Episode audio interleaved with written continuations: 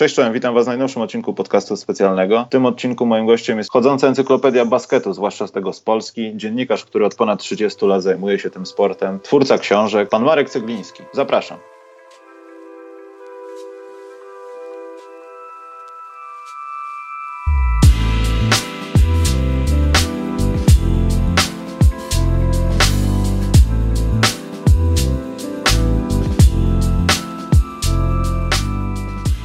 Panie Marku, dziękuję, że przyjął pan zaproszenie do występu w moim skromnym podcaście. Jesteśmy świeżo po tym meczu w Toruniu i tak chciałem zagaić na temat tego sezonu. Co pan uważa, czy mamy emocje, czy tak naprawdę jest tylko kilka zespołów, które są teraz w lidze, tak żeby pan, nie wiem, ze swojej jakiejś perspektywy mógł powiedzieć o tym. No ja uważam, że y, ten sezon jest y, najlepszy z, najlepszy z dotychczasowych, jeśli chodzi nawet powiedzmy o ostatnie dwudziestolecie. Bo wreszcie mamy stawkę kilku równych dobrych drużyn. Nie jest to y, tak jak bywało jeszcze niedawno jedna, dwie, Stelmet, Anvil, i, i długo, długo nic. Teraz jest 4-5 drużyn, które na tym etapie sezonu właściwie i nie możemy wskazać, która jest zdecydowanym faworytem i nawet jeśli już jakaś tam y, próbuje się wykre wykreować do tego miana, to akurat, tak jak pokazał dzisiejszy mecz, y, przegrana po pięciu kolejnych wygranych polskiego cukru Toruń te opinie weryfikuje. Także y, to myślę, że do końca sezonu będzie nie wiadomo, kto, kto zdobędzie mistrzostwo. Pan powiedział w ciągu 20 lat, ale to oznacza, że mamy lepsze polskie drużyny same w sobie, czy mamy po prostu lepsze połączenie tego, że no, trudno się oszukiwać. No, przeważnie w drużynach jest tak, że jest zlepek Polaków bardzo dobrych, no i zlepek tych zagranicznych zawodników. Czy to może połączenie sprawia, że ten sezon według Pana jest taki wyjątkowy, czy no mamy dobrą ligę i dobrych polskich zawodników i po prostu tak jest? Ta druga opcja, dobra liga, dobrzy polscy zawodnicy, no i, i, i wkomponowani też y, do tych zawodników y, zawodnicy zagraniczni. Kluby też, y, że tak powiem, okrzepły, jeśli chodzi o profesjonalne podejście. Najsilniejsze mają budżety, które pozwalają rozsądnie budować drużynę i to jest powiedzmy cechą charakterystyczną y, obecnych rozgrywek.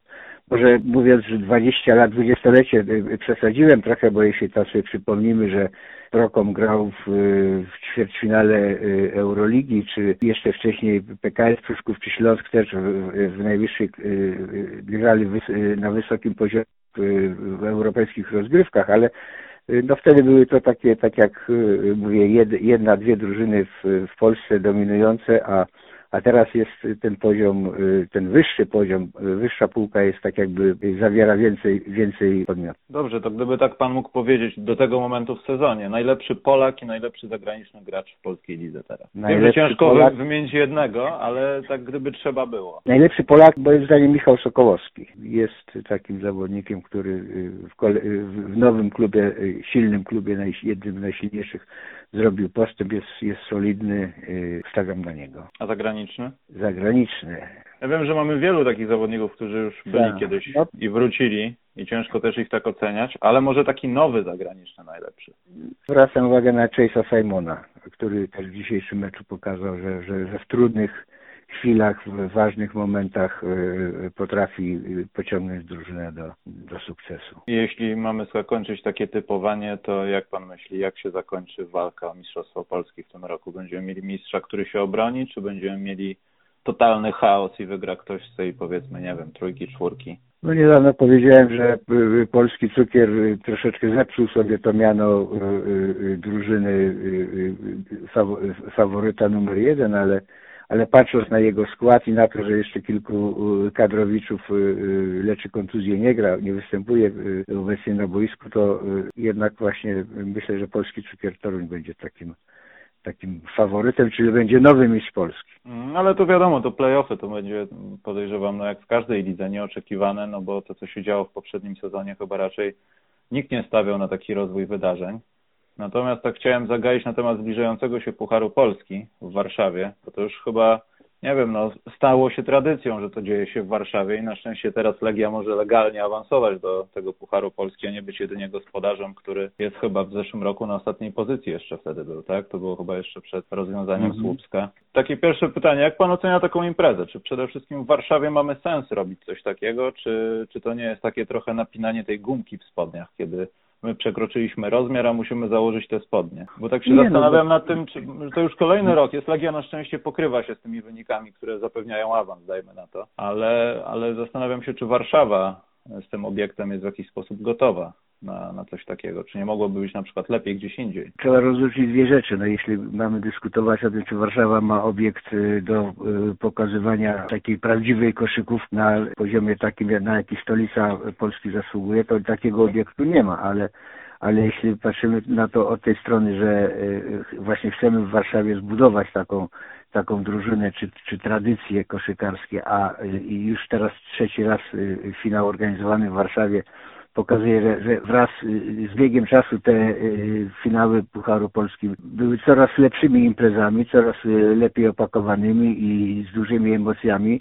I kibiców myślę, że w tym roku to już nie trzeba będzie naganiać na trybuny nawet y, y, myślę, że te grupy młodzieżowe, które tam zwykle były wpuszczane po to, żeby y, zapełnić tylko trybuny, to teraz mogą mieć kłopoty z wejściem, bo po prostu bilety zostaną wcześniej wykupione przez kibiców z całego kraju, którzy będą chcieli przyjechać, zobaczyć na tym etapie sezonu najlepsze polskie zespoły w rywalizacji pucharowej. Mm, ale myśli pan, że to w jakiś sposób zostanie już tak, że nie wiem, no nie chcę mówić w kategorii za 10 lat, ale za, za 5 lat to będzie takie jedyne kojarzone miejsce z Pucharem Polski, czy to w końcu w jakiś sposób może się skończyć. Bo to wiadomo, zależy też od bytu i, i niebytu Legii Warszawa, no bo trudno byłoby to organizować, gdyby nie byli w ekstraklasie. No, ja potrafiłbym sobie wyobrazić y, nawet Puchar Polski w Warszawie bez udziału Legii, bo y, y, jeśli to będzie zmierzać w tym kierunku, że coraz więcej przybywa dobrych drużyn tej ligowej czołówki, to prawdziwy kibic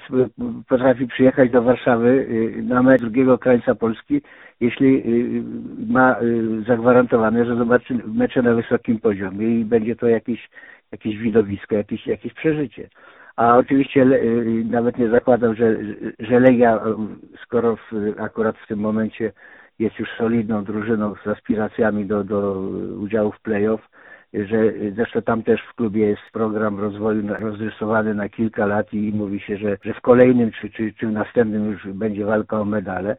Także y, y, nawet nie będzie takiego konfliktu interesu, że nie będzie Legia, a mógł być y, Puchar Polski, finał Puchar Polski w Warszawie. Właściwie to pytanie należałoby zadać kierownictwu Polskiego Związku Koszykówki, bo to ono decyduje, gdzie finały Pucharu Polski będą się odbywać. Nie wiem, czy ten trzyletni okres chyba w sumie y, y, sprawdził się, ale nie jest powiedziane, że, że, że na dłużej zostanie Puchar w Warszawie, bo, bo inne ośrodki mogą zaoferować też, jeśli chodzi o taką stronę marketingowo-finansową, lepsze warunki, a o kibiców też. Znaczy uważam, że powinno być tak, że Puchar Polski i, i może tak być, że Puchar Polski bez względu w jakim mieście by się nie odbywał, zawsze będzie się cieszył zainteresowaniem kibiców. Zdecydowanie. Poza tym no to jest stolica tego kraju i myślę, że powinno się wykorzystywać też potencjał no, w koszykówce tego miejsca i to też nie zawsze idzie w parze nie tyle co z władzami Związku Koszykówki, ale też z władzami miasta, bo no, nie dalej sięgać pamięcią jak sprawa Politechniki Warszawa. No, nie musieli płacić za to, żeby używać towaru użyczonego tak naprawdę, który powinien być użyczony przez władze Warszawy jakoś w jakiś sposób może nie, nie do końca nieodpłatny, ale taki sprzyjający klubowi, który nawet nie zarabiał na biletach, bo przeważnie to byli studenci. I to była nawet dobra ekipa, tylko no nie miała finansów, miała stronę finansową źle rozwiniętą i, i to też była taka próba wtedy. Natomiast e, jeśli chodzi o takie imprezy tego typu pucharowe w Warszawie, w ogóle tak w dziejach, to czy poza, no teraz Puchar Polski wiadomo, to jest jakaś tam, no nie chcę użyć słowa, ale powiedzmy renoma, ekstraklasa, zespoły najlepsze przyjeżdżają, ale czy można to jakoś porównać do tego Pucharu Wojewody Mazowsza bodajże, kiedy zawsze Legia startowała, tam były jakieś zagraniczne zespoły, to trwało przez kilka lat, w latach 90. chyba. Nie, no ten puchar wojewody to ma dłuższe tradycje, jeszcze w latach, końcówce lat 60. już się odbywali. Mhm. Wtedy one miały inną formułę, przyjeżdżały reprezentacje, przyjeżdżała reprezentacja Rosji z Myszkinem, to już późniejsze lata, ale wcześniej jeszcze w latach 70. po prostu polska koszykówka była na tyle silna, że była w stanie zorganizować turniej międzynarodowy z udziałem reprezentacji krajów. Z tym, że no, ogólnie była inna, inna sytuacja w międzynarodowej koszykówce. Te turnieje towarzyskie czy mecze były, były czymś naturalnym. Teraz właściwie to się ogranicza tylko do spotkań reprezentacji o punkty i, i, i jakiejś tam fazie przygotowań towarzyskie turnieje a ten turniej wojewody mazowieckiego był w kalendarzu zawsze w okolicach przełomu roku. I dopiero później w tych kolejnych latach, jak już, jak już było niemożliwe ściągnięcie reprezentacji, no to przerodził się w taki turniej y, y, klubowy, no i z czasem już taki zupełnie y, w ostatnich latach z udziałem drużyn drugoligowych czy, czy, czy tam lokalnych z okolicznych tutaj Warszawy miejscowości i, i jakoś tam naturalną śmiercią padł, ale to też wiązało się z, z, ze zmianami takimi gospodarczo-strukturalnymi w, w kraju. Mhm. Ja, to, ja pamiętam, że no, ja trafiłem w ten okres lat 90., kiedy no, Legia wiadomo grała tam i mm, tam no, wojna na Bałkanach spowodowała, że Jugosławia była Jugosławia All Stars czy coś takiego, zebrany w ogóle lepek zawodników z tamtych terenów, że oni też chyba grali nie tylko w Polsce. Także też nie, no nie trafiłem na najlepszą klasę, ale pamiętam, że to właśnie tak jak Pan powiedział, był taki trochę okres feryjny, to było trochę takie wolne, łatwo dostać było zaproszenia tam gdzieś na Legii, także można było śmiało przyjść na mecz. No i można było zawodników z zagranicy, z zagranicy zobaczyć, no to było wtedy też dosyć ciekawe. Tak, bo właśnie przypomniałeś mhm. tą wojnę na Bałkanach i, i te turnieje, właśnie któregoś razu przyjechała drużyna z, z Belgradu, tam był taki y, rozgrywający Brkic się nazywał, tu grał, no to, y, też reprezentant wtedy Jugosławii. Kilka lat później, rok, y, dwa, y, dowiedzieliśmy się, że został zastrzelony tam właśnie u siebie w kraju w wyniku właśnie tej, tej wojny, tych animozji między, między ludźmi. Dobrze, panie Marku, kto wygrywa tegoroczny Puchar Polski? Będziemy widzieli wiele dogrywek, czy ten puchar tak przejdzie, że to będzie trochę wolne? W ramach odpadnijmy jak najszybciej, to mamy jeszcze trochę dodatkowej przerwy w sezonie. Jak pan to widzi w tym roku? To znaczy ja nawet nie siliłbym się y, y, y, typowanie kto wygra, bo po prostu już sam zestaw par jest taki ciekawy, że, że nie wiem czy, czy, czy pierwszy mecz, jeden z meczów ćwierćfinałowych nie, nie jest godny finału, czy, czy, czy e, emocje powiedzmy w, z meczu Alwilu z Arką, który nam się szykuje w, w drugiego dnia ćwierćfinałów nie, nie będą godne finału a, a pozostałe pary powtórki rywalizacji ligowej Legia z Polfarmo, co, co, co może wróżyć, że Legia może zagrać ewentualnie w półfinale, to już to, to tym bardziej by, by ją uskrzydliło. Czwórki, piątki najlepszych drużyn, no, no po prostu daje gwarancję, że to będą, będą fajne mecze i fajne emocje. Legia jest w stanie zrobić niespodziankę i awansować do finału, czy średnio? Pierwszy mecz z Polfarmą, no już raz wygrała, ale nie, nie znaczy, że musi powtórzyć. Po drugiej Później stronie by... może trafić na stal, jeśli wszystko tak, dobrze pójdzie. Albo na, ste, albo na Stelmet. No zeszłoroczny finał był dosyć interesujący. E, w ogóle myślę, że Puchar Polski jest taki interesujący dla tych zawodników, którzy chcą grać, bo też nie, nie należy ukrywać, że ten e, dodatkowy czas dla innych drużyn to jest czas na odpoczynek, a oni też z chęcią by mieli trochę oddechu, zamiast grać o puchar, który tak naprawdę no, w walce o mistrzostwo nie jest jakiś, no te mecze nie są jakieś takie super w ogóle mówiące o czymkolwiek, podejrzewam. No ale puchar to jest puchar, no, tym bardziej, że jeszcze y, ranga wzrasta, do, y, wracamy z powrotem do konkursu trójek, który y, oprócz konkursu sadów, który, który teraz będzie zaplanowany w dniu półfinału Natomiast chyba dziennikarzom będzie trochę w lutym zależało na odpoczynku, bo Puchar Polski się kończy. No i zaczynają się no, ostatnie, najważniejsze mecze Polaków w eliminacjach do Mistrzostw Świata. E, niektórzy już mówią, że jesteśmy prawie pewni awansu. Panie Marku, co się stanie, jak awansujemy do Mistrzostw Świata? Czy Polska yy. zwariuje i napompujemy tak mocno balon, że zdobędziemy Chiny, będziemy jak Dżingis Han koszykówki?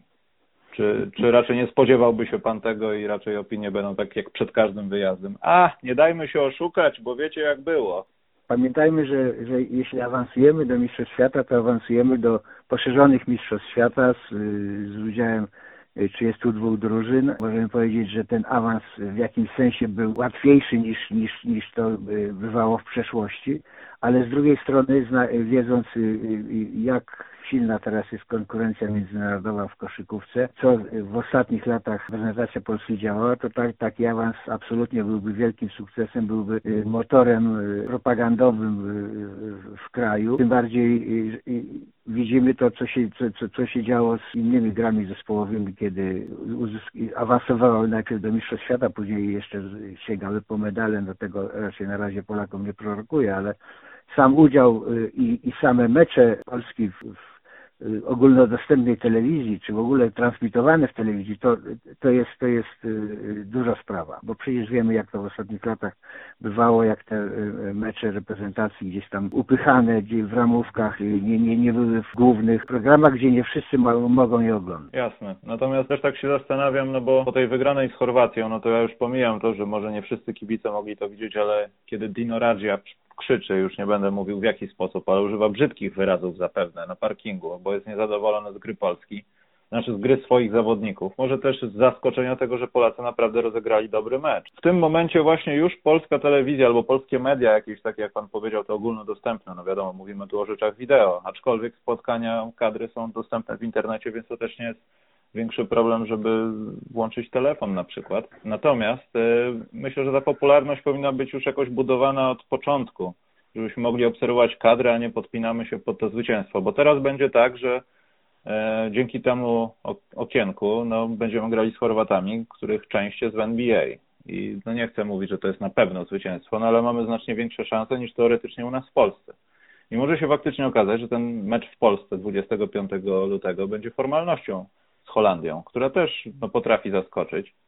E, I trochę tak to wie pan, brzydko wygląda, że tak pod koniec dopiero, a nie przez cały czas trwania jesteśmy tak bardzo za kadrą. Bo ja pamiętam to, co się działo na początku zeszłego roku, albo nawet bliżej pierwszego kwartału, kiedy już się tam niektórych wyrzucało, wie pan. A tu nagle zaczęło wszystko grać i trochę, no nie mówię, że mam zarzut, ja wiemy na czym polega sport, pokazuje się sukcesy głównie i omija się porażki, żeby nie było zbędnych dyskusji ale to, to trochę nie służyło koszykówce. Na szczęście gramy dobrze i jest co pokazywać, bo gdyby było źle, no to byśmy już nie mówili nawet o tym. Trochę usprawiedliwiając dziennikarzy, czy tych, którzy byli y, y, y, sfrustrowani tym, że, że nie ma, wciąż nie ma sukcesu, chociaż to wszystko się tak dobrze zapowiadało, to no jak tak obserwuję kolegów, którzy, którzy na te kolejne Eurobaskety jeździli i, i i kolejne nadzieje były y, y, budowane, począwszy powiedzmy od Mistrzostw Europy w Polsce, gdzie też nie, nie było awansu do ćwierćfinału. Później na Litwie to już pojechała tam drużyna taka przebudowana, młoda, nie, nie liczyło się na sukces, ale gdzie reprezentacją wiął Dirk Bauerman, to na Słowenii już w pełnym składzie z Gortatem, z Lampem, z Ignerskim. Y, y, no, mogliśmy oczekiwać lepszego wyniku, nie udało się. Później kolejne mistrzostwa we Francji, no, też dobre mecze, no Hiszpania nas zatrzymała, późniejszy mistrz, także to rysowała się perspektywa, że ta drużyna rzeczywiście się przebuduje i, i daje nadzieję na wyniki, ale ciągle tych wyników nie było. No, a już y, y, takim traumatycznym przeżyciem były mistrzostwa w Finlandii, gdzie gdzie drużyna rzeczywiście grała dobrze, no fatalna końcówka meczu z, właśnie z gospodarzami i, i, i, przegrana wygranego spotkania podłamała w ogóle, że tak powiem, tych, tych kibiców, to nie, to nic z tego, to, to, to jest w ogóle denne. Chociaż drużyna przez cały turniej grała dobrze, tylko już pozbawiona Slotera kontuzjowanego w meczu, w końcówce właśnie meczu z Finlandią y, y, nie, nie, nie dotrzymywała do końca pola przeciwnikom, ale nie można powiedzieć, że oni, oni źle grali w tych mistrzostwach. To była dobrze zbudowana drużyna. Nie no, no tam teraz... w, tym, w tym meczu, przepraszam, co pan powiedział, tak naprawdę posypało to się przez raptem no, dwa, trzy posiadania, które były złe, no bo wiadomo, gdyby wszystkie wykluczyć te, co się działy wcześniej, no to by wygrali dwudziestoma, no tak nie jest w koszykówce, ale tam były ewidentnie dwa, trzy takie błędy, które wyeliminowały ten mecz kompletnie, więc też nie można było mówić, że oni zagrali słaby mecz.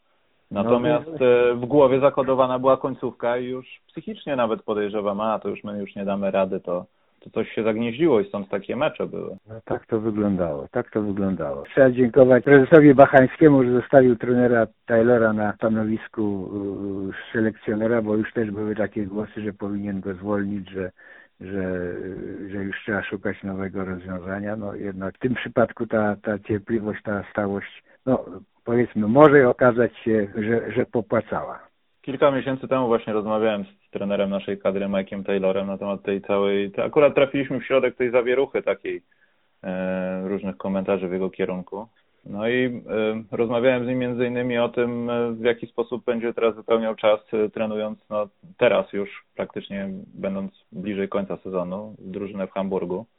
I to też widać, że jemu jakiś tam ta aktywność trenerska poza kadrową pomaga, no bo to było oczywiste. Znalazł w końcu dobre miejsce i warto wspomnieć, że ten Hamburg walczy o awans, jest jedną z tych lepszych, chyba w dwójce jest teraz, nie wiem czy nie w trójce najlepszych ekip tej mhm. pierwszej ligi niemieckiej.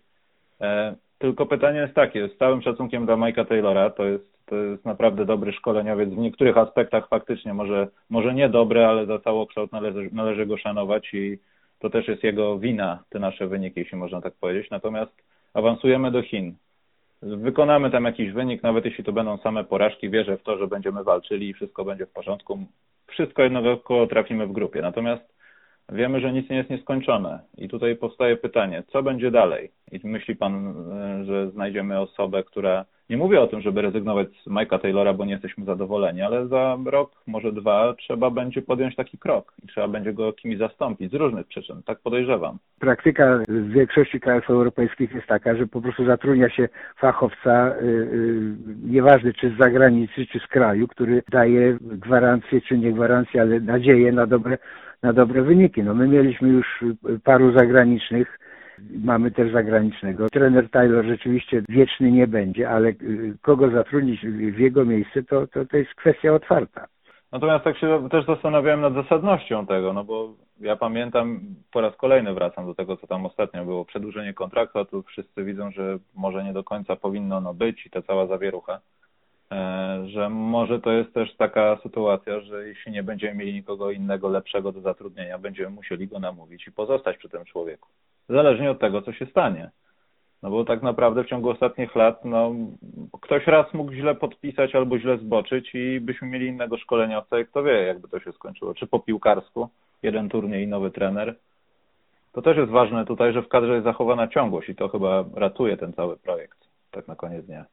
No chyba na tym właśnie to polega, że tak jak trener podkreśla, że on tych zawodników zna, zna ich możliwości, opracował system, pracowali, pracują przecież już sprzed mistrzostw y, y, we Francji i ten trzon y, orientuje się w, w, całym, w całym systemie gry i, i, i tylko jakieś drobne uzupełnienia mogą tę drużynę poprawiać. Także to jest, y, jest jakaś ciągłość, był nakreślony cel, no jeśli cel będzie zrealizowany, no to nawet trudno sobie teraz wyobrażać, że, że nagle z tego trenera zrezygnujemy, bo słaby wynik uzyskali na Mistrzostwo Świata. Fakt, że awansowali już jest, już jest sukcesem, a zresztą siłą rozpędu nie wiadomo, co się na tych mistrzostwach miałoby wydarzyć, jeśli awansujemy. Cały czas dajmy ten, ten, to zastrzeżenie, jeśli. Jeśli właśnie, czyli pytanie, czy o 21.30 25 no, 5 e, w poniedziałek będziemy się z tego cieszyć, panie Marku, czy...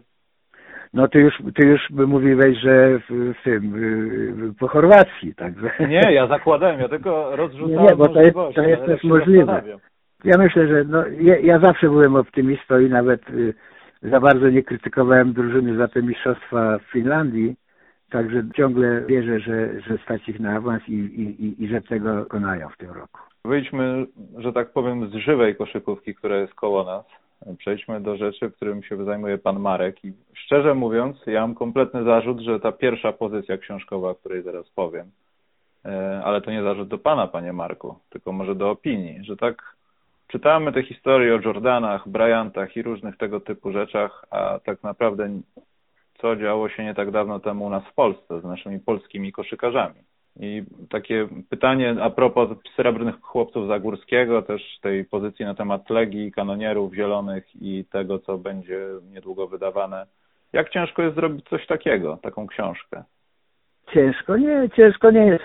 Po prostu trzeba mieć czas i, i, i pomysł i yy, no, yy, jakieś też takie zacięcie i, i, chęć, żeby to robić. A, ale właśnie pisanie takiej, takiej, takiej książki to w jakimś sensie jest, jest też przyjemność, bo przynajmniej w, w, w, tych pozycjach, które, które ja tutaj czy sam, czy wspólnie z moim synem Łukaszem piszemy, opieramy te teksty na, na rozmowach z ludźmi, na spotkaniach. No właśnie, bo to jest chyba najbardziej czasochłonne, to docieranie do tych informacji, prawda? Tak, tak, no to, no to trzeba, trzeba człowieka namierzyć, umówić się z nim, czy, czy, czy, czy też telefonicznie, ale to też nie trwa tak pisanie takiej książki miesiąc czy dwa, tylko dwa lata albo, albo, albo półtora. Także y, na wszystko się znajdzie czas. Jakieś niektóre tam y, rzeczy się odgrzebuje z, z archiwalnych y, tekstów, inne z nagrań, które tam nie, nie wykorzystało się do końca. No i w ten sposób się tam ta narracja tworzy. No. A to jest dodatkowy jakiś taki element no właśnie dodatkowe przeżycie, jak zerknie na, na y, roczniki sportowca znakomitego tygodnika z lat 60., 70., czy, czy, czy starego przeglądu sportowego, to naprawdę ja w ogóle nie, nie, nie mogę wyjść z podziwu, na, jakiej, na jakim poziomie te, te czasopisma były redagowane, jak ilustrowane, jakim językiem pisane. No to taka naprawdę wysokiej klasy, wysokiej klasy dziennikarstwa. No i też powstanie, powstaje pytanie dlaczego, no bo na przykład Zielonych Kanonierów, no to można jeszcze podciągnąć Warszawa, warto byłoby zrobić taką książkę, współpracować przy takim projekcie, ale dlaczego Srebrni Chłopcy Zagórskiego? Dlaczego? O, to, to jest ciekawa historia, bo to było tak, że ja, ja się w jakimś momencie znalazłem na, na zakręcie, bo przestałem pracować w Rzeczpospolitej i, i tak nie miałem za, za, bardzo, znaczy jakieś pomysły miałem, no i, i, i zacząłem współpracę z Polskim Związkiem Koszykówki, tam na stronie internetowej zamieszczałem im takie historie o dawnych koszykarzach, znanych polskich koszykarzach i, i, i zamieszczałem tam cyklicznie po rozmowach właśnie spotykałem się z Włodzimierzem Transem, z Jerzym Piskunem, Januszem Wichowskim, y, y, y, Mieczysławem Mynarskim i, i takie ich historie przedstawiałem na, na tym. I w pewnym momencie mój syn Łukasz pojechał obsługiwać z Gazety Wyborczej Mistrzostwa Juniorów, ale przy okazji zaplanował sobie podróż mówi, do trenera Witolda Zagórskiego. Oczywiście musiał się z tym spotkać jako piszący o koszykówce, że trener Zagórski to był szkoleniowiec, który poprowadził reprezentację Polski koszykarzy do jedynego srebrnego medalu. Te mistrzostwa były we Wrocławiu. Później zaczęła się seria tych kolejnych medali tej drużyny, występów w Mistrzostwach Świata, w Igrzyskach Olimpijskich kolejnych. No i to już z Wrocławia do Gmunden, do Austrii, tam gdzie trener Zagórski mieszkał, nie było tak daleko, więc pojechał tam Łukasz do niego na, e, no żeby taki zrobić o nim matę. Ten Witold Zagórski przyjął go, miała to być tam dwu, trzy godzinna rozmowa, a y, rodziła się w, praktycznie w półtora dniowy pobyt, bo, bo y, rozmowy z trenerem, spacery, nie, to pan nie może jechać, pan musi u nas zanocować, jeszcze mamy tyle do, do, pogadania i dopiero na drugi dzień wyjechał, wrócił z powrotem do tego Wrocławia i przywiózł pięć godzin nagrania y, w ogóle całej historii trenera, jego kariery i, i, i zawodniczej, i, i wojennej w ogóle jako dziecka, przeżycia w, w czasie wojny wysiedlony z, z powstańczej, po, po, po powstaniu warszawskim z Warszawy, Y, praca rodziców y, w Niemczech przymusowa, później powrót do kraju, no, kariera zawodnicza, trenerska, nauka angielskiego, uczestnictwo w stażach, uczelniach amerykańskich, no po prostu oddzielny temat, oddzielna historia na, na film, na książkę o tym jednym człowieku. I poza tym y, y, trener Zagórski do ostatnich y, praktycznie y, lata miał już powyżej 80, śledził wyniki, interesował się polską reprezentacją, jak Łukasz tam pojechał, no jak tam ci nasi juniorzy, jak ten, jak tam wszystkie praktycznie zna po prostu człowiek otwarty na, na, na, wszystko, co się dzieje w koszykówce i znający się, y, korespondujący z ogromem ludzi. Zresztą każdemu odpisywał na maila, kto mu, kto mu wysłał, każdemu starał wcześniej, to jeszcze jak maile nie było, to oczywiście listownie. Więc taka postać była, Łukasz i tata mówi, to jest, mówi, taki znakomity człowiek, mówi, że to chyba trzeba książkę o nim napisać. No to, to piszemy mu, pisz piszemy. No i, i, i, część już tych rozdziałów o tych zawodnikach ja miałem tak y, przygotowane, bo, bo, bo to się ukazało na tych stronach y, Polskiego, Polskiej Ligi Koszykówki. No i tam podzieliliśmy się jeszcze pracą. No, Łukasz napisał ten rozdział między innymi, bo też inny o, o, o trenerze Zagórskim, o, poszperaliśmy w, w, w bibliotekach, w archiwach zdjęciowych, nawet jeździłem do Narodowego Archiwum Cyfrowego, żeby transmisję z końcówki meczów przesłuchać, jak we Wrocławiu grali Polacy, bo filmowe materiały też się zachowały telewizyjne, ale też takie tylko niedługie nie, nie filmiki, no ale też dają tam pojęcie, jak to wyglądało. To cała historia, no na pewno dla Pana w jakiś sposób bliższa, ale dla Łukasza może mniej, bo może on powinien lepiej odpowiedzieć na to pytanie, ale tak oglądając y, i w ogóle słysząc te historie, no ten mecz sławny z Polacy przeciwko zawodnikom NBA, Bill Russell, na ławce Reta Auerbachich. Podobno motywacyjna rozmowa w szatni, że to nie może być tak, że Polacy nam łoją skórę. Jak, w jaki sposób można to ocenić? To jest to, co się dzieje teraz w sporcie, przykład koszykówki w Polsce, tak? Czy nam po prostu brakuje talentów, bo nam brakuje talentów, bo mamy takie czasy, czy po prostu tamta drużyna była, nie wiem, utwardzona przez przejścia wojenne i to było takie pokolenie, które robiło wszystko dobrze i przeważnie jeśli osiągnęli cel, to byli w sporcie odpowiedni ludzie, którzy zaskakiwali wszystkich i byli w tamtych czasach w wielu dyscyplinach sportu najlepsi na świecie. I tak się zastanawiam, no, koszykówka nie była aż tak utrudnionym sportem, jak to jest teraz. Nie było linii za trzy punkty i tak dalej, a mimo wszystko byliśmy dobrzy w tym sporcie. Dlaczego no teraz no nie jesteśmy raptem? No wtedy było tak, że koszykówka miała po pierwsze dobrych trenerów. Zaczęliśmy od sukcesów jeszcze przed wojną. Brązowy medal był zdobyty w Mistrzostwach Europy na Litwie już z trenerem Walentym Kłyszejką. On później w Polsce pracował na Akademii Wychowania Fizycznego. Dlaczego mówię dobrych trenerów? Bo ci, którzy pracowali, mieli dobre wzory amerykańskie. Zarówno Kłyszejko, jak później Zagórski, Mikułowski, z którym niedawno rozmawiałem, Jan Mikułowski, asystent tej drużynie Zagórskiego, a, a teraz mieszkający w Szwecji, który prowadził reprezentację innymi Szwecji czy drużyny młodzieżowej, a też doskonale zna, bo jeździł na staże do Stanów, zna tych najsłynniejszych amerykańskich trenerów jak John Wooden, to oni y, czerpali wzorce z, z fachowej literatury amerykańskiej, wiedzieli jak, jak prowadzić treningi, a to się jeszcze zbiegło z tym, że system szkolenia i przygotowania drużyny był inny niż teraz. Teraz y, króluje koszykówka klubowa, nie ma czasu na reprezentację, krótkie zgrupowania, a wtedy jak była, potrzeba było czasu y, dla reprezentacji, to skracano rozgrywki ligowe, robiono jedną rundę mniej, albo reprezentanci grali kadrowicze w jakichś oddzielnych rozgrywkach, a, a liga tam sobie jeździli na zgrupowania. Trzeci czynnik, w tamtych latach 60. koszykówka czy w ogóle sport, to było okno na świat, możliwość wyjazdu na, e, za granicę, na zachód, bo tak obywatel, to teraz młodym ludziom to sobie w Polsce trudno wyobrazić, że on sobie bierze paszport, który ma w szufladzie w domu i jedzie gdzie chce, granica otwarta, nikt go nie kontroluje, podróżuje po całej Europie czy świecie. No może tam gdzieś do Stanów wizy potrzebuje. Wówczas każdy wyjazd zagraniczny musiał być, że tak powiem, klepnięty przez władzę, która wydawała paszport, i zabierała go zaraz po powrocie do siebie, do, do urzędu, na, na, na milicję czy na Wydziale Spraw Wewnętrznych. Jak byłeś sportowcem albo artystą, na przykład, bo tam też w książce drugiej pojawia się, że ci koszykarze byli, mieli żony z zespołu Mazowsze, bo ci i ci wyjeżdżali, nawet niektórzy się pozdawali w ogóle na, gdzieś tam na, na wyjeździe zagranicznym w Brukselicy, gdzieś pierwszy raz się spotkali. Bycie dobrym sportowcem, reprezentantem kraju, czy, czy dobrym artystą po prostu dawało możliwość wyjazdu na zachód a to było otwarcie na świat, to było z kolei patrząc na różnice, jeśli chodzi o kursy walutowe, tam jak 2, 2 czy 3 dolary, teraz te, takie są opowieści, że oni dostawali 2 czy 3 dolary diety, ale wtedy 2 czy 3 dolary to tutaj w Polsce były olbrzymimi pieniędzmi, więc więc to było taka też krok do kariery, nawet awansu zawodowego, awansu finansowego, że, że, że mógł wyjechać młody człowiek za granicę tam i tam czy przywieźć nawet coś, sweter, płaszcz alienowy, sprzedać go i, i, na tym, i na tym po prostu zarobić. To nawet to, to trudno chyba wytłumaczyć w dzisiejszych realiach. Ale to co, to musimy teraz młodym ludziom pozabierać oprócz urządzeń elektronicznych paszporty i możliwość podróżowania, bo też takie pytanie, jak wyglądał talent wtedy, no bo to, to, to nie byli ciężcy wyrobnicy, tylko wielokrotnie, jak pan Trams, to były talenty, urodzone talenty do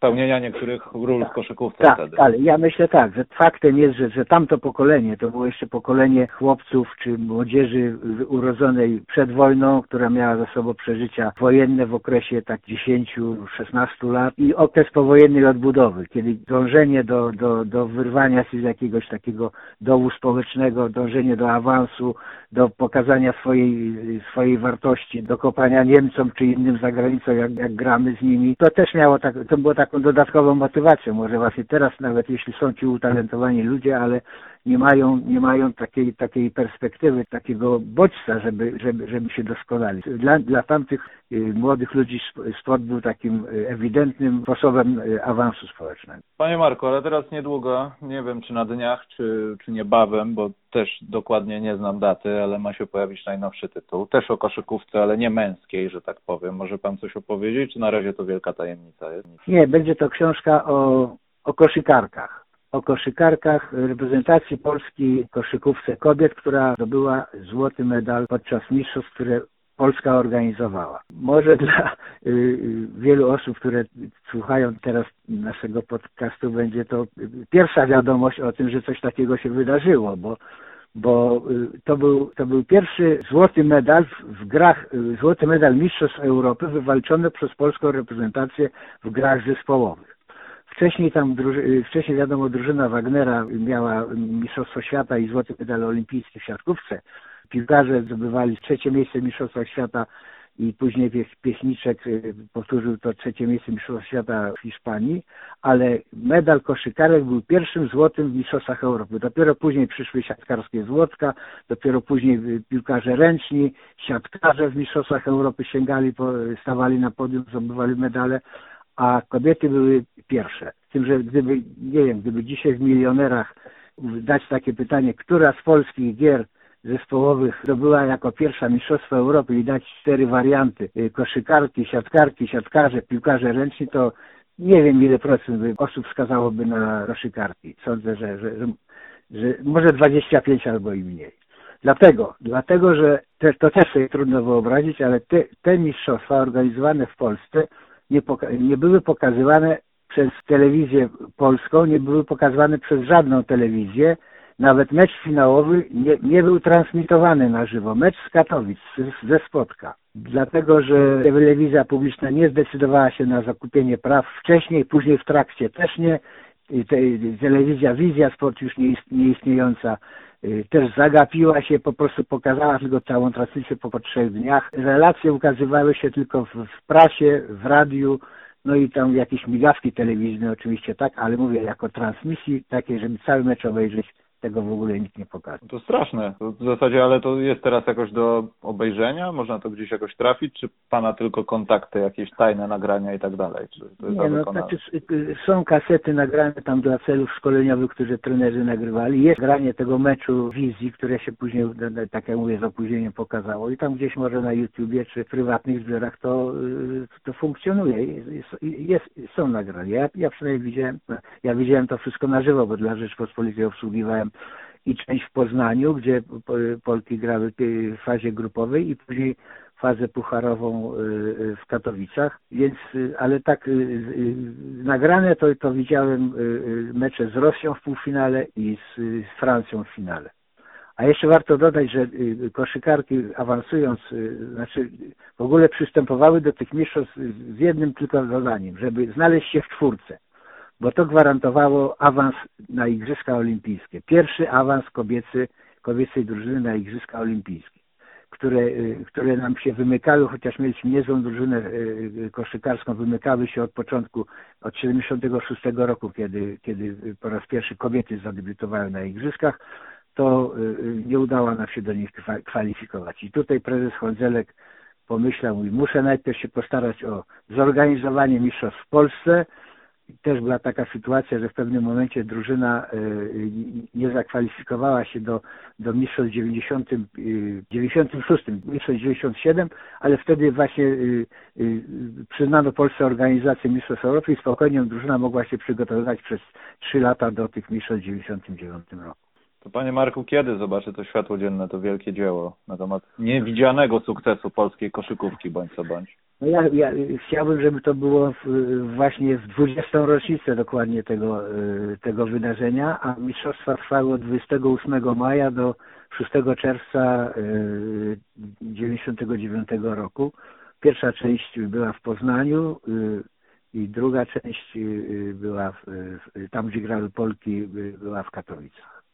Rozumiem, że to jest produkt skończony, więc aż się boję zapytać, no bo tak, Srebrni Chłopcy Zagórskiego to dla mnie był jakiś mitowiany mgłą i dopiero bardziej sobie rozwijałem tą mgłę tą książką. Teraz ta sytuacja, którą może trochę pamiętam, ale no spotkań niespecjalnie, jak pan powiedział, to no i w kanonierach też jest kilka historii ludzi zainteresowanych Legią, ale może nie wszyscy są zainteresowani. To co następne? To ma pan tyle tych tam tajemnic, że Musi pan mieć coś w głowie, czy będzie jakaś następna taka tajemna nie, książka? Nie, jeszcze, jeszcze ta nie jest dokończona, tak zupełnie pracujemy nad tym. No już A, końcowa, to dobrze. Już końcowa, myślałem, że... końcowa faza. Nie, nie, to jeszcze jest w obróbce, że tak powiem. No ale to już tak jak mówię, bliżej końca niż dalej końca. Tak. Także nie myślę jeszcze o następnych. Na pewno będę chciał chyba trochę odpocząć albo, no zobaczymy co przyniesie czas, bo tak jak z zielonymi kanonierami było, że to właśnie nie planowałem kanonierów, ale jak Darek Pawłowski do, nie, do mnie przyszedł i mówi, że żeby napisać taką książkę, to on miał może nawet trochę inną koncepcję niż ja, ale ja miałem w głowie rzeczy, które, które, których nie wykorzystałem pisząc y, Srebrnych Chłopców i sobie myślę, a to zrobimy taki jeszcze doda. I niektóre, niektóre przynajmniej o tych osobach, które się pokrywają z jednej i z drugiej książki o Wichowskim czy, czy o, o, o y, trenerze Zagórskim, y, to, to tak jakby druga część tych zielonych kanonierów. No tak, no bo oni się pokrywają no niejednokrotnie, tak, jasne, że tak, z tego tak. zespołu. E, dobrze, panie Marku, zbliżając się do końca naszej rozmowy, myślę, że ona i tak jest za krótka i trzeba będzie coś kiedyś jeszcze nagrać, bo coś czuję, że pan ma dużo jeszcze tych tajemnic takich do ujawnienia. Ja z chęcią bym posłuchał. Natomiast tak, życie było, czyli aktualności z polskiej koszykówki, twórczość książki jak najbardziej.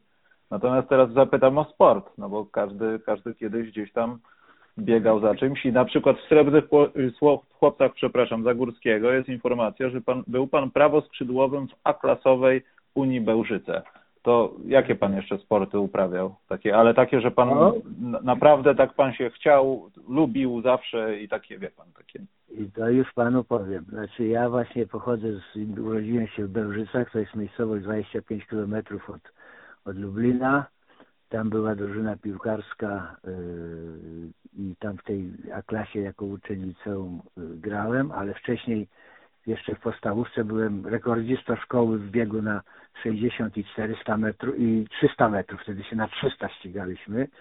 I nawet pamiętam, że później do liceum chodziłem, a tam jeszcze były wywieszone te rekordy tam y, i cały czas na tej tablicy tam Marek Cegiński i te czasy wisiały. Y, no takim byłem ogólnie chyba utalentowany, czy tam utalentowany. Uprawiałem wszystkie sporty tak jak tak jak te moje koszykarki teraz, o które, które tutaj yy, przepytuję, jak się zaczynała kariera. A to ja to w piłkę grałem z chłopakami, mówi na boisku, czy na bramce, czy, czy albo w lekkiej atletyce we wszystkim byłam dobra i to, a w końcu trafiła do koszykówki. Także ja też yy, w tą piłkę to, to, to tam się cały czas na boisku przebywało, tylko zaraz po lekcjach, także tam grałem i, i nawet powiem, że z tej naszej drużyny takiej utworzyliśmy później jedenastkę i były mistrzostwa podstawowe i pojechaliśmy w Świdniku, wygraliśmy z młodzikami, czy tam juniorami uczymy, Awi Świdnik, drużyny, która tam później w drugiej lidze grała, czy coś, a my tam żeśmy ich 3-1 ograli. Y, no a jeśli chodzi o koszykówkę, to w, w liceum, y, w liceum byłem królem strzelców, jak były takie rozgrywki szkolne, ale no i grałem później w, w drugiej drużynie SGPiS-u, SGH obecnego y, na uczelni, bo, bo wtedy już tam za dobrzy zawodnicy w pierwszej by, by, byli, żeby się załapać. Kiedyś miałem takie przeżycie, że przyszedł, przyszliśmy na trening tam na elektoralnych, już mówię o uczelnianych czasach, a ta pierwsza drużyna się skończyła trening i się ubierała i tam się w tej szatni wymienialiśmy i, i siedział na ławce Grzegorz Korcz, który tam gościnnie przyszedł y, sobie z nimi pograć, były reprezentant Polski i to, to, to takie było dla mnie przeżycie, że, że tak prawie, że dotknąłem szatni takiego znakomitego zawodnika.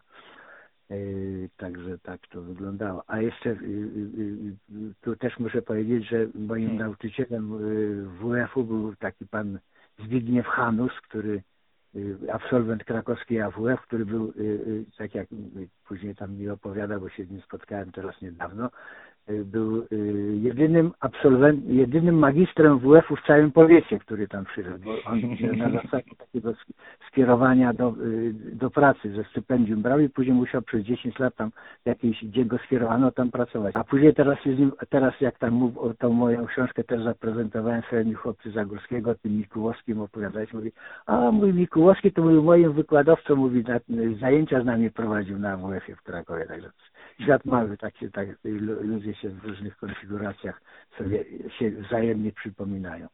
Ale wiadomo, zawsze, ja już mówię już o takich czasach dziennikarskich, już tam zajmowania się sportem w sposób pisany, czy tam w jakikolwiek inny, to dla Pana zawsze takim wiodącym sportem była koszykówka, czy raczej coś innego, w czym się Pan dobrze czuł zawsze, jeśli chodzi o sport? Znaczy, znaczy czułem się dobrze i w, i w, piłce, i w koszykówce. Zresztą w piłce to też grałem w tych drużynach publikatora, redaktor Szczepek tam mnie powoływał w latach 80.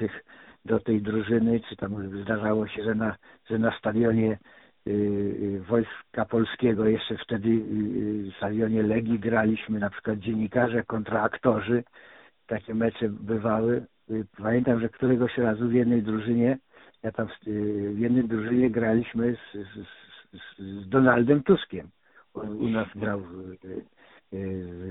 zaprosił go Zygmunt Lenkiewicz, także grał u nas w drużynie, poszedł na przebój, bramkę jedno strzelił tam wtedy pięć aktu tego. Także, y, A pan bardziej ofensywnie czy defensywnie? Ja w, młodości grałem w, napadzie, ale tutaj w tych publikatorze to już tam mnie z tyłu stawiali, to do, do ataku to brali takich słynniejszych albo lepszych, a ja, ja wtedy na obronie. Ale obrona ale jest najważniejsza, wie pan, w każdym sporcie, no, to lepiej no, nawet. Mo, mogę się pochwalić też, bo mam zdjęcie nawet z tym, z premierem y, y, Bieleckim, jak, jak przeciwko sobie gramy na, na stadionie na Konwiktorskiej był taki mecz turniej taki dziennikarze, politycy i, i, i, i policjanci i tam w tej drużynie. tak? Nawet napisałem jakąś recenzję taką krótką, że premier Bielecki dobrze gra w piłkę, bo rzeczywiście y, absolutnie pojęcie miał, tak. Dlaczego miałby nie mieć z drugiej strony? No. Nie, no to, to cała, cała ta gdańska tam ekipa właśnie tu, Janusz Lewandowski też często grali i, i potrafili. Właśnie tak kompletnie na koniec, bo ostatnio powstają takie głosy, że będzie reaktywacja Mistrzostw Polski dziennikarzy. Zjawi się pan? W koszykówce oczywiście. Y, no, byłem na kilku. Wiem, dlatego pytam. No, jeśli, jeśli byłaby reaktywacja, to absolutnie. No, nawet jeśli miałbym tam już za bardzo nie, nie pograć, ale popatrzeć tylko, to, to chętnie przyjadę. Y, zresztą y, pierwsze mistrzostwa to pamiętam jeszcze w tych dawniejszych czasach, w połowie lat 80. To też mnie Łukasz Jedlewski wtedy powołał. Jedlewski graliśmy w Zakopiańskim Cosie i tam na przykład y, y, w naszej drużynie grał Marek Rudziński, obecny redaktor telewizyjny, a wcześniej pracownik radia, a jeszcze wcześniej Sztandaru Młodych i, i, i koszykarz Polonii. Y, czy Andrzej Felix Żmuda, nieżyjący, zginął w wypadku, a też dziennikarz telewizyjny, a też koszykarz Polonii, czy Zisław Ambroziak, też przecież znana postać dziennikarska, a, a, a, a później siatkarz znakomity, reprezentant Polski i, i, i zawodnik włoskich klubów. Także tam przewijały się różne osoby i sławy. No, moje źródła mówią, myślę, że pan też o tym słyszał, że raczej będą na pewno, także myślę, że będzie można nagrać jakiś maluteńki podcast z na miejscu na przykład. Tak jest. Dobrze, panie Marku, dziękuję bardzo za rozmowę. Dziękuję bardzo.